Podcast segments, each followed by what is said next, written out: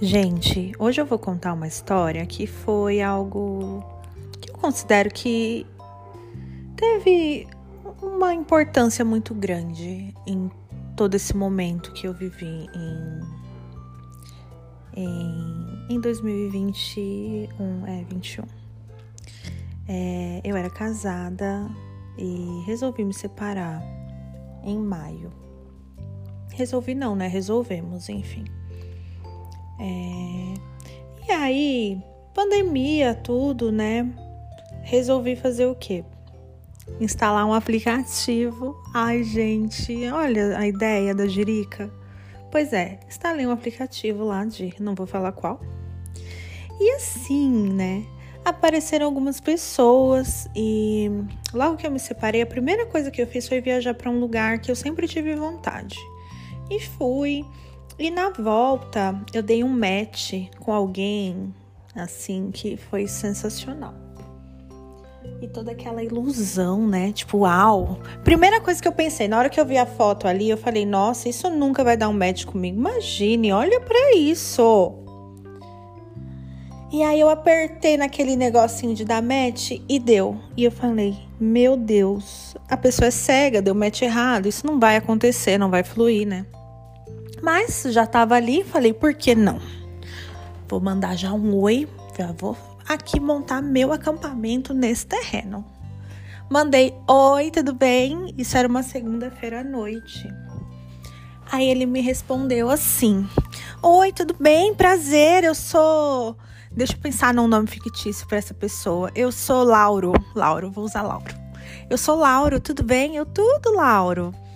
Aí Lauro falou assim para mim: "Olha, eu tô montando umas peças e já já eu te chamo". Eu fiquei pensando, peças, peças do que é mecânico, faz teatro, sei lá o que que é, mas Laura era a coisa mais linda desse mundo. E OK, o dia fluiu super bem, né? Eu tava tinha acabado de voltar de viagem, dei um match com o Lauro. Lindo. Lauro, um beijo para você, você sabe que é você. Dei um match com Lauro e enfim, eu cheguei à noite em casa e a gente estava conversando, tínhamos uma afinidade musical sensacional. Sério. E fluiu muito tudo aquilo. E assim, eu não aguentei, né? Falei, gente, eu vou perder o time com o Lauro se eu não resolver isso agora. Aí na terça-feira a gente continuou conversando. E aí eu tava saindo do meu trabalho umas seis horas e eu mandei mensagem assim, Lauro, é, eu adorei te conhecer. Você parece ser uma pessoa extremamente bacana e legal. E eu gostaria muito de te conhecer pessoalmente. E eu tô com muito medo da gente perder esse time, porque tá sensacional isso aqui. E Lauro falou assim: Eu também. Eu também tô com medo da gente perder esse time. Aí, eu, eu, eu juro que a princípio eu mandei brincando.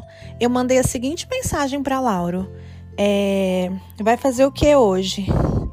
E Lauro respondeu: Nada, vamos se ver? Eu falei: Vamos. Aí era assim, né, gente? Todo mundo já tava vacinado, eu já tava, Lauro também. E aí eu mandei uma mensagem assim para Lauro, falei: "Lauro, é tá tudo fechado. Onde você prefere? Home sweet home? Aí ele mandou assim para mim, na minha ou na sua? Aí eu falei: "Ah, se você não se importar, pode ser na minha. Meninas, não façam isso, tá bom? Primeiro encontro na casa de vocês. Eu não sei se é uma opção segura. Eu me senti segura com Lauro porque Lauro, enfim, sou otária. Mas Lauro, eu tô viva aqui contando é porque deu certo, né? Enfim. Meninas, marquei encontro com Lauro. Na minha casa, cheguei, juntei aquela bagunça. Foi um dia fatídico. Outro dia eu vou contar a história do dia que conheci Lauro, o que aconteceu antes. Gente, que sensacional. Essa vai ser tipo, ai, a primeira do impacto, mas essa ainda preciso da aprovação do meu jurídico. É, enfim, no dia que conheci Lauro, foi um dia duro, eu lembro que nesse dia eu tinha ligado para uma amiga minha que eu falei: calma, eu não tô conseguindo respirar. Eu preciso contar uma coisa, não era de Laura ainda não. Laura veio depois. Esse horário era sete da noite. Laura chegou às nove. Mas foi impactante. Mas eu vou contar. É, eu vou avisar certinho assim que tiver liberação para eu poder contar para vocês o que aconteceu no dia de Lauro. Mas vamos voltar a Lauro, que foi a parte alta dessa terça-feira. É, marcamos, nos vimos. Lauro foi assim a pessoa mais sensacional do mundo. Lauro já chegou assim com um ponto altíssimo. Lauro chegou fazendo massagem nos meus pés. Por favor, né, meninos, façam massagens. E assim, me encantou logo de cara. Passou 10 minutos, eu tava assim completamente apaixonada. Eu falei, Laura é o homem da minha vida. Eu sou de peixes, acontece muito. Mas eu tinha certeza que Laura era o homem da minha vida. Não é, tá? Descobri alguns meses depois que não era Lauro. Mas tudo bem.